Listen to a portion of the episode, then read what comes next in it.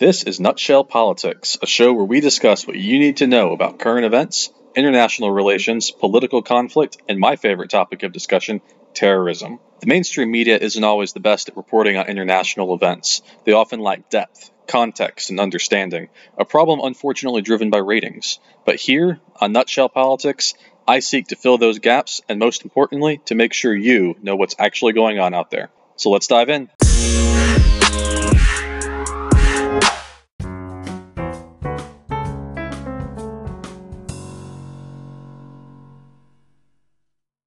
Hey everyone, and welcome back to a brand new episode of Nutshell Politics. I'm excited to be here with you guys this week. My name is Justin Kinney, and I will be your charming host on this episode. Now, for this week's episode, we're going to be using a current event that just took place last week and using that as a kind of a kickoff for a spotlight episode, uh, which is something I haven't actually done in a while, uh, but it's one of my favorite episodes to do where we kind of really dive into the identity of a specific group and kind of who they are and their background. And so we're going to do that actually this week with a terrorist group. And the reason we're doing this is because last week, um, probably, actually almost probably a full week ago now, there was a terrorist attack in Somalia. Uh, in the, the capital of Somalia, there was an attack, a car bomb that was set off uh, last Monday that killed uh, at least 10 people um, and with another dozen or, or, two dozen injured. And basically, what happened is that this there was a car that was packed with explosives, and then they drove it up and parked it near a security checkpoint by the airport in the city uh, and again, the capital city of Somalia, which is uh, Mogadishu. That's M O G A D I S H U, Mogadishu. It's one of my favorite uh, capital names. It's a fun one to say. Uh, so Mogadishu is the capital of Somalia, and they have a, a big international airport there. And so this this car uh, was driven up and parked right near a security checkpoint for the airport, and then it was detonated by remote control. Uh, so it was not a, a, suicide attack like some, like the attacks, say, in Sri Lanka a while back, but it was a, a pretty massive, very powerful explosion. Uh, took place in the morning when a lot of people were kind of on the road go, uh, going to work, uh, going to, to the airport, and also during this. This is actually during the time period of the the Hajj pilgrimage, which is a, if you're not super familiar with with Islam, they have five pillars, and one of the big pillars of Islam is that you're supposed to take a pilgrimage to Mecca, which is a, a city in Saudi Arabia that's considered very sacred and holy to Islam. And so this is a, during the time period of the year when people make that pilgrimage, and so there were a lot of adherents to Islam who were kind of in the process of traveling to attend that Hajj pilgrimage in Saudi Arabia. And so this attack was a pretty major deal. As I said, it killed at least 10 people. I, haven't seen a final death count on it, but there were at least 10 people killed. And as I said, another dozen to two dozen or so injured, with many of those suffering critical wounds that, if we're being totally honest, will probably end up uh, raising that casualty count uh, going forward as well. Now, the group that carried out this attack is a, a very a familiar one to anybody who studies terrorism, as, as I do, and that's a group called Al Shabaab. Now, Al Shabaab, you will see this spelled multiple different ways, but it's A L, very common in, um, Arabic speaking countries to have that kind of prefix. So A L dash S H A B A A B. Al Shabaab. Sometimes you'll hear it with only one of those second A's, so it would just be S H A B A B. So you'll see it uh, written a couple different ways, but this is a, a very familiar and very powerful terrorist group in this region. They're kind of the the Al Qaeda Somali cousins, more or less, but they're a jihadist group in East Africa, and they have a, a small faction in Yemen and kind of some other countries in that area, but mostly they're in Somalia. And so I want to use this terrorist attack as kind of a, a launching off point to discuss Al Shabaab and kind of what some of these the dangers are in East Africa with some of these very violent, very violent terrorist groups. Uh, so let's go ahead and kind of dive into Al Shabaab and kind of talk about who they are, where they came from, what they want, and what's what's going on there. Because this is still to this day one of the more powerful uh, terrorist attacks in the uh, sorry one of the more powerful terrorist groups in the world. And even though, as we'll get to in a minute, they have kind of been weakened in recent years, they are still very capable of carrying out some pretty deadly attacks. Uh, so let's go ahead and dive into this. So, as I said, uh, the name of the group is Al Shabaab, but it's actually a abbreviation of a larger name. Sometimes you'll see them called HSM, which stands for Harakat Al Shabaab Al Mujahideen. So sometimes you'll see it HSM, but it's frequently abbreviated just down to Al Shabaab. And as I said, they're they're kind of the, the Somali cousins of Al Qaeda. They actually are formally allied with Al Qaeda. You'll sometimes even hear them called the Al Qaeda of Somalia. Uh, they they're almost like a franchise of the the more famous group that was led by Bin Laden and was involved in the 9/11 terrorist attacks, and so they're kind of in that family. Now, the name of the group is Arabic for Party of the Youth, which means that they are very, very focused on engaging and recruiting and radicalizing the younger crowd. Now, almost all terrorist groups in the world do this, and there's a lot of reasons for that. That's something we can talk about if we do a whole episode on terrorism studies, which I would love to do down the road. But basically, the idea is the younger this they are, the more easily it is to radicalize them because when you're at kind of this younger age, you haven't really developed a sense of identity and purpose. And if you're really struggling with that, if you're in a vulnerable situation, you know, groups like this can come in and really target you and, and radicalize you much easier than to say radicalize a full grown adult uh, who has been out in the world with an identity and a purpose for a long time. Doesn't mean that they can't do it, and there have been a lot of examples of older uh, radicals as well, but it's much easier to radicalize the younger ones. But Al Shabaab in particular really targets the youth for their radicalization. We'll talk about that even more in a minute. But let's take a step back. So, if you haven't heard of Al Shabaab, you've probably, almost certainly, heard of their exploits. You probably know them best as the ones who were responsible for a mall attack in Nairobi back in 2013. Uh, they went into a, a, pretty major shopping mall in in, in Kenya and uh, started firing into the crowd and everything. It was a pretty big deal. And there was another attack on a college campus in Kenya in a town called Garissa. It killed about 148 people. It's one of the most deadly terrorist attacks in the world. And in particular, what they became known for is, especially in the college attack, targeting Christians and other uh, religious minorities in the area. Uh, and so they really go after anybody who adheres to uh, Christianity, but also some minority faiths. Now, the reason they have been so strong for uh, for so long, and we'll talk about their history in a second, is because Somalia. I want to talk about this country for a second.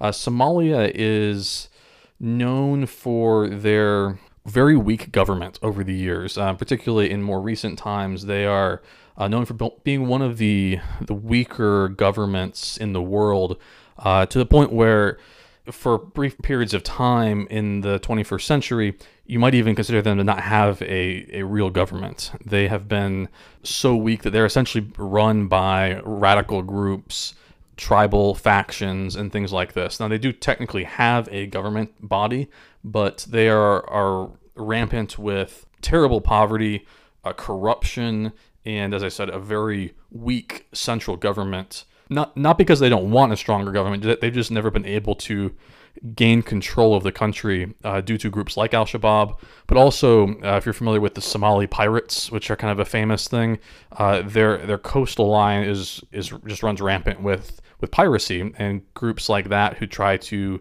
rob ships and steal. And so the Somali government is is very weak. And so what this means is that the Somali people have been kind of victims of this for a long time, which makes them a very easy target for groups that come along and promise, you know, hey, we'll get you a paycheck, we'll get you a purpose, you know, we we won't let you fall into poverty. And so groups like Al Shabaab and actually several others as well, uh, they're not the only one this is partly how they have radicalized. They go in and promise that they are the better alternative to a, a famously weak government. Now, as we'll talk about in a, a, little bit, this has changed a little over the, the last few years. In 2012 or so, they passed a new constitution in Somalia, and this this kind of reestablished the the federal government of Somalia, and so they've kind of begun a period of, shall we say, reconstruction uh, now, it does not mean that they are strong by any means. But this federal government of Somalia is the first permanent uh, central government in the country, you know, in in years. And so, while they have kind of fallen off the top of the list of the most fragile countries in the world, uh, they were they were at the very top for a few years. Uh, they've dropped now behind South Sudan uh, as of 2014. I think they've fallen even further, uh, but they are still considered one of the weakest countries.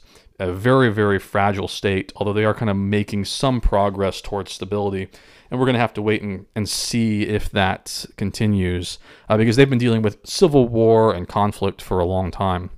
Now, let's get back to, to Al Shabaab. So, Al Shabaab, before they really existed, there was another group called AIAI, which is Al Ittihad al Islami. It was um, a group in Somalia that, that was really focused on establishing an Islamic government. Uh, this was partially funded by bin Laden, and this is this is where we get some of the early connections to Al Qaeda. And so this group was fairly strong in the area, but by the early 2000s, there was a rift that had opened up between the, shall we say, the old guard of the AIAI and some of the newer, younger members who were a little bit more fundamentalist in nature. And so some of these younger fundamentalists began to ally with some of the court systems in the area, in particular the the Islamic Courts Union, which is a, a Sharia system of governance. Uh, you've probably heard the word Sharia or talk about Sharia law. It's a, an Islamic justice system that's in place. We, that's a different topic for a different day. But these kind of younger fundamentalist members began to ally with some of these regional Islamic courts, and in particular the Islamic Courts Union, the ICU. Now, the Ethiopian forces got very nervous. Now, Ethiopia is a, a, neighboring country to Somalia, and a lot of the Ethiopian government, Ethiopian military forces, became very nervous that the violence that was taking place there was, there was a obviously there's been violence here for a long time they got really nervous that the violence being backed by the ICU was going to spill over into their country and so they talked to the Somali government at the time and with the the government backing them in Somalia they went into the country of Somalia, entered Mogadishu, and set out to remove the ICU. But this was probably, in in retrospect, a pretty major mistake on their part uh, because it was seen as an outside force coming in and trying to influence uh, Somali politics, and so the ICU subsequently splinters even further, and Al Shabaab is one of these more radical groups who kind of comes out of this conflict with Ethiopia and the ICU. Uh, so the younger guard kind of strike back against the Somali government, against the Ethiopian forces who have entered their country, and Al Shabaab kind of becomes a thing. So Al Shabaab sees themselves as an insurgent group fighting against the Somali government, fighting against anyone that they perceive as supporting the, the formal government. Now, this mostly means the United States, Westerners, uh, Christians, but it also can mean other countries in the area, like these Ethiopian forces. Uh, but it also, interestingly, will sometimes mean things like UN peacekeepers, international aid workers. They're one of the few terrorist groups in the world that ha- has been known to target aid workers at times. Uh, because they go after aid workers, a lot of international organizations like the UN, but plenty of others as well, simply can't provide help to the people of Somalia. And the Somalia, as I said, has been a very weak government for a long time, but I, didn't even mention they've been undergoing famine and other crises uh, over the many years. And so the people of Somalia have really drastically been suffering, uh, leading the country to have one of the highest mortality rates in the world for children. They're, they're right up there near the top. But because the aid workers get targeted, a lot of groups won't send aid into the country because you know they have all these people who are not trained in fighting and military who are just trying to be there to provide medical aid or food aid or whatever, and they're being targeted and killed by Al Shabaab. Now. Al Shabaab is doing this for a lot of different reasons, mostly twofold one, they do see it as an extension of the West, who is cr- trying to come in and influence. In the same way they saw Ethiopia coming in and trying to influence the politics of the region, they see international aid workers coming in as a further extension of that. And uh, so that, that's one thing. They, they don't like that. They want to be governed by themselves, again, through uh, Islamic Sharia law uh, that they they want to put into place as kind of a particularly extreme version of that. But they also this is this is probably one of the sadder elements of it and one of the more frustrating ones. But groups like Al Shabaab prey on vulnerable populations who are poor, and so they actually have incentive to keep the people poor. Um, and we actually see this in a lot of groups as well. We see this with Hamas in the Palestinian territories. A lot of people, um, this is a little bit more controversial area because of the Israeli Palestinian conflict, but one of the more common themes is that Hamas and the Palestinian government in in some of these areas in Palestine don't really have much incentive to make things better for the people. And so when aid comes into say the Gaza Strip, a lot of times it just gets funneled into the fighting and funneled to the terrorist group that's running the area and not to the people because if you let the people get fed and get paychecks and, and start to rebuild their economy, then all of a sudden they may not need this terrorist group anymore to provide some of these services for them. And so Al Shabaab is very, very much, uh, they're one of the stronger groups that does this type of thing uh, where they, they just really don't have much incentive to improve the lives of the people as long as they can keep them poor and keep them kind of separated from the Western world. You know, they, they don't even really know that that's a lot of this is going on. Um, and so they, they really prey on and exploit uh, this very weak, corrupt area uh, of, of the world. Now, we're going to go ahead and take a, a short commercial break here. Allow me to catch my breath, and then we're going to jump back in and talk a little bit more about the hierarchy of the group and the ideology of the group on the other side. Uh, so stick with me, and I'll be back with you guys in just a minute or so. Hey guys, welcome back. Thanks for sticking with me through that brief commercial break. Let's go ahead and dive right back into spotlighting uh, the group known as Al Shabaab. Uh, so before the break, we talked a little bit about uh, the group and their history and kind of who they are and kind of where they came from. Now I want to really focus on what kind of makes up the organization in terms of the people, but more individualistic, and we're going to talk about the ideology of them as well. And so let's go ahead and jump right back in. So uh, Al Shabaab, uh, actually Africa in general, but especially East Africa, is a very multi ethnic region of the world. A lot of times we tend to think of Africa as very monolithic, uh, with the exception of maybe Egypt being different. But there are hundreds of different ethnicities and tribes across the continent, and Somalia is no different.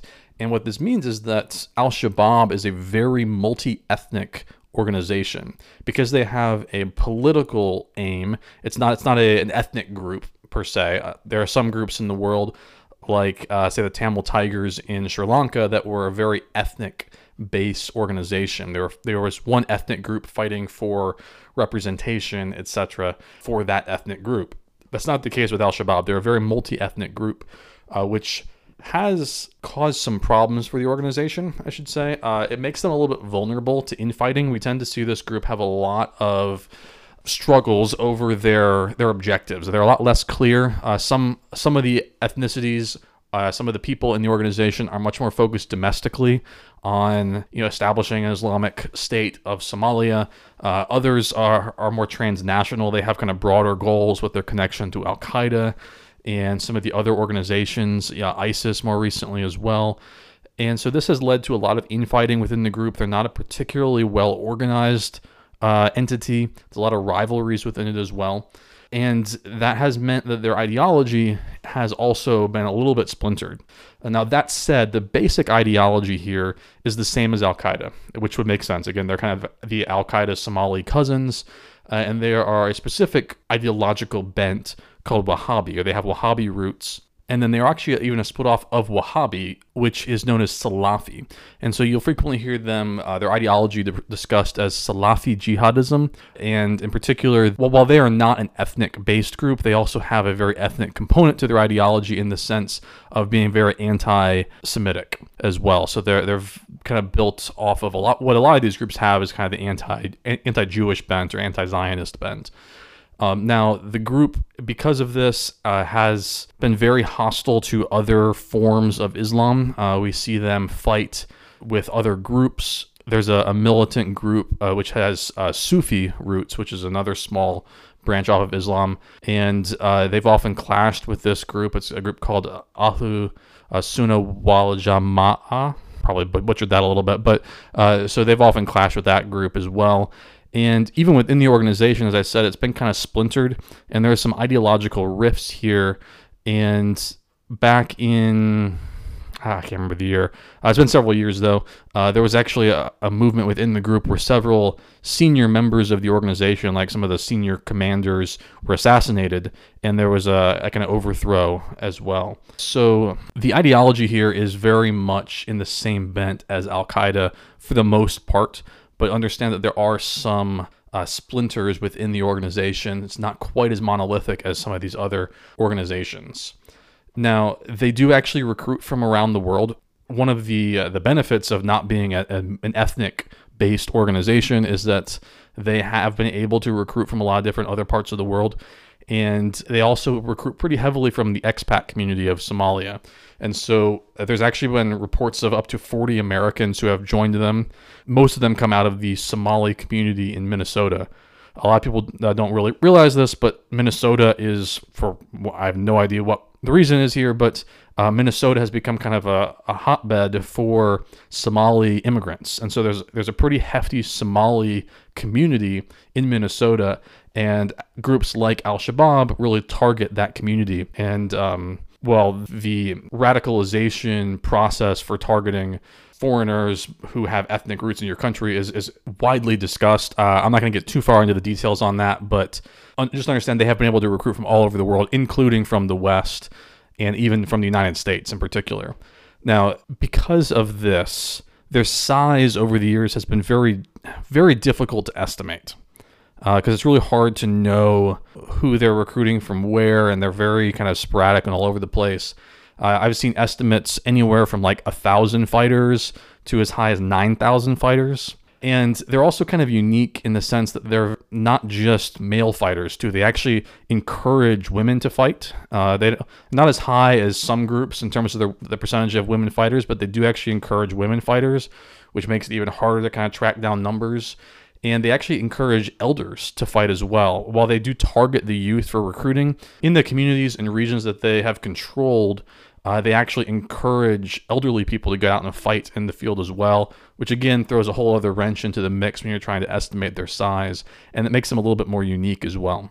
Now, as I said, when they split from the Islamic Courts Union back in uh, give or take roughly 2004 to 2006, it was a kind of a multi stage process. They were entering a a, society that had been really struggling with the, their kind of political system. The Islamic Courts Union had been established to help restore some sort of form of civic order. Uh, prior to the Islamic Courts Union coming up, Somalia had basically been an anarchy. And so you had some of these court systems kind of crop up to deal with that and kind of provide some sort of order. And then when Al, when Al Shabaab split from this, they're kind of entering into this society where they are kind of half anarchical, but they also have some structure to society. And so they needed a lot of outside support because they weren't able to really work within the system because there really wasn't a system to work within. Uh, and so that in the very early years, as I said, they had some funding from uh, Bin Laden, and so they pledged allegiance to Al uh, to Al Qaeda. But in later years, they actually have kind of soured on that relationship. Pretty much since 2012 or 2013, they they have formally merged and then a few years after that the relationship really broke down. And mostly this is just because the the leadership who had put together that merger had kind of died out. And so you had a lot of kind of even newer younger guard who had not been part of that merger who just didn't really see a point in it anymore. But all, all of this i'm kind of giving a backstory on this or helps explain why al-shabaab has a very vague structure to it to its own entity, to its own body. Uh, it's a very decentralized hierarchy. The leadership of the group is very unclear. They, they do have a council called the Shura Council, which is like quote unquote the the official policymaker for the group. But even that is not particularly strong, and there's a lot of questions as to you know what control they really do have. Uh, there is a formal leader, a man by the name of Ahmad Umar. Uh, ever since 2014, he's been in charge.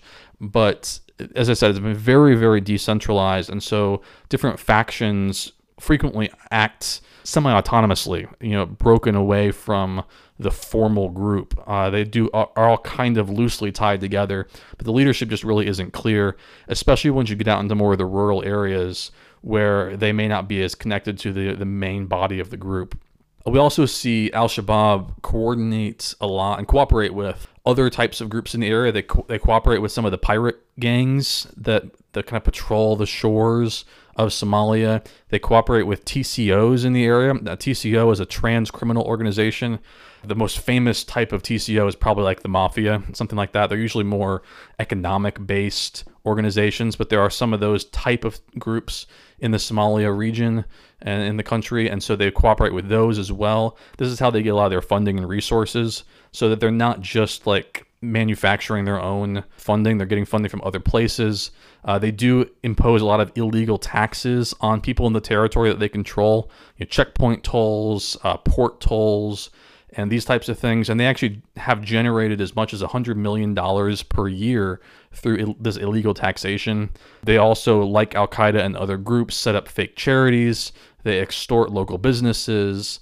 And uh, again, like Al Qaeda and some of these other groups, there have been lots of accusations of other countries providing funding.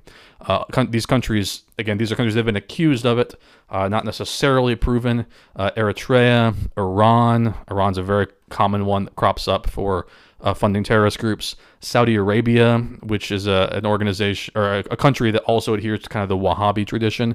Interestingly, Saudi Arabia and Iran have a huge rivalry, largely based in differing ideologies, but both of them have been accused of supporting Al Shabaab at different points in time. You also have Syria, Qatar, Yemen. Uh, all of these uh, all of these countries have been accused at one point in time or another of providing funding to Al Shabaab, and so they they get by with quite a bit of funding over the years. Um, they are one of the the wealthier terrorist groups in Africa because of this. Now, th- outside of kind of their funding arms and their military actions, they actually do have a fairly sophisticated public relations organization. This has become more common in terrorist groups in, say, the 21st century, where they really get involved more on trying to spread their ideology through things like social media and more technological means. Uh, Al Shabaab actually runs its own radio station. There's a, a radio station called Radio Andalus.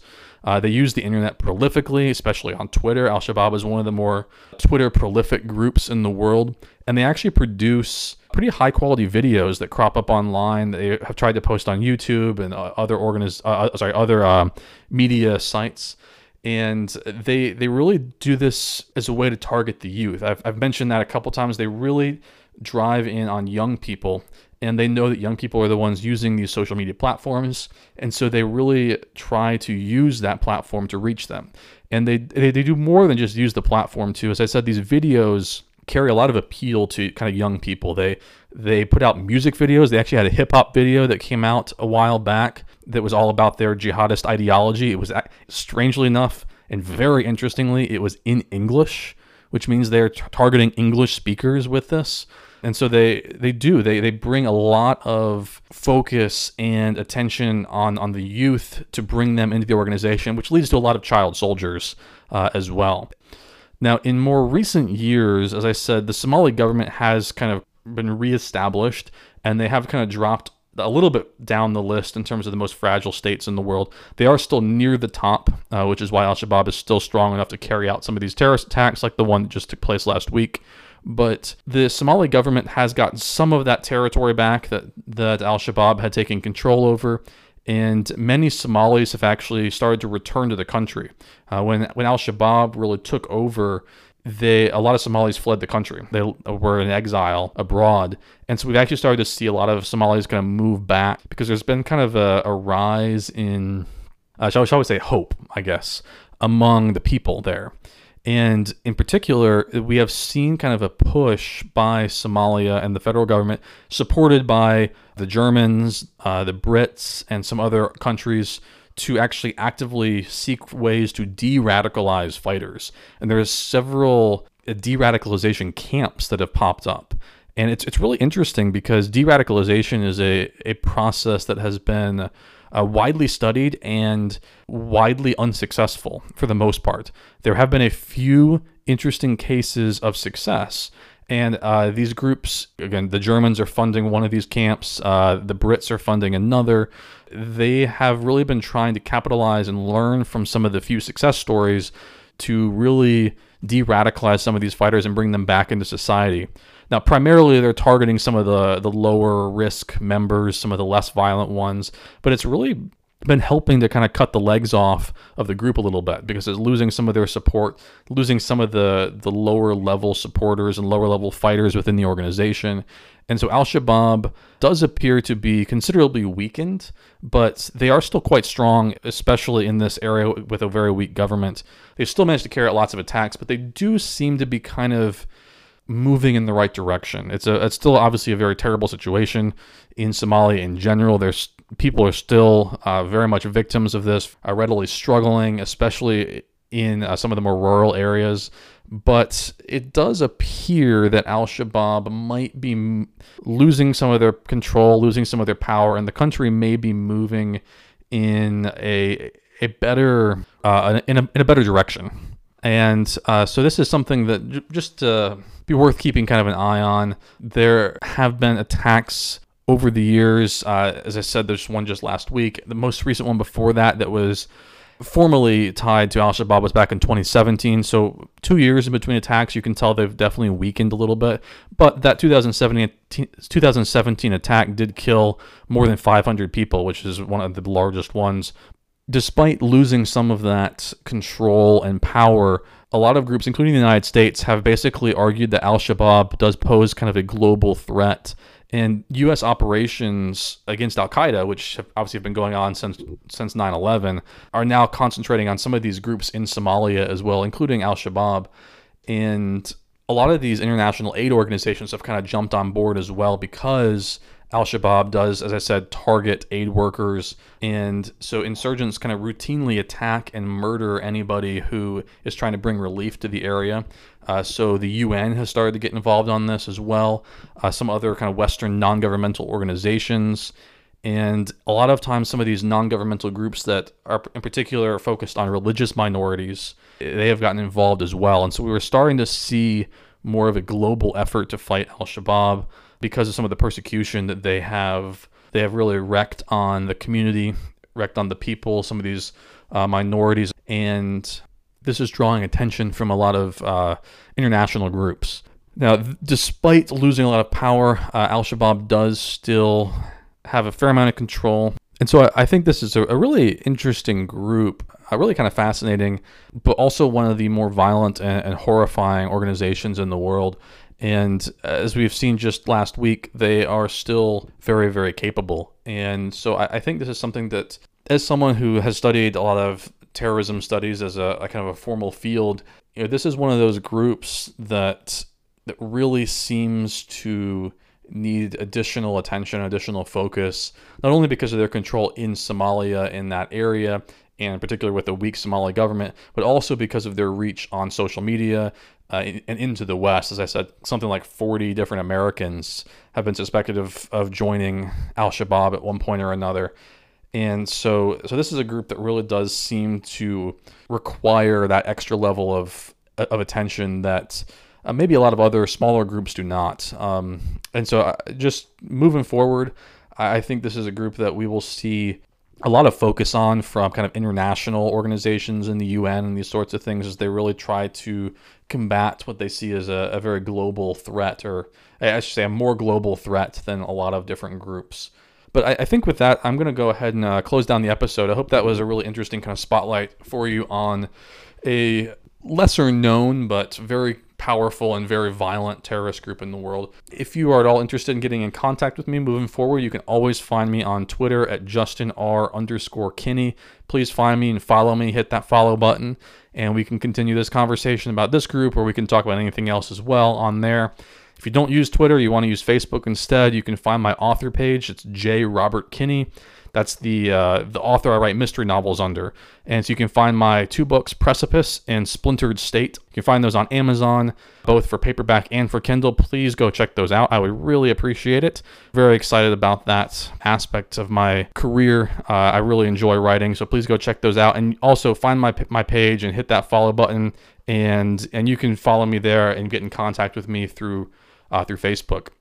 Now, if you're interested in supporting the podcast uh, or supporting me in any way as I continue to make these episodes, you know, please reach out to me. I'd be happy to talk talk with you more about that possibility, particularly if you're interested in advertising or anything along those lines. You're also welcome to check out my Patreon account, which I have online as well. But please do just reach out and I would be happy to chat with you about that. And finally, I just want to add too if you're at all interested in having me cover a specific topic going forward, something that you just really find interesting or a group that you want to know more about, let me know that. I would be happy to learn more about what my listeners are interested in and we can kind of focus and maybe I'll add those topics to my list. Uh, and in fact, I believe next week's episode is going to be one that was requested a while back. And so I will be doing that um, next week. And I also have a few more interesting and exciting things to, that I'll be announcing the next couple weeks as well. Uh, so please continue to listen. And until next week, uh, this is Nutshell Politics. My name is Justin Kinney, and I am out in three, two, one.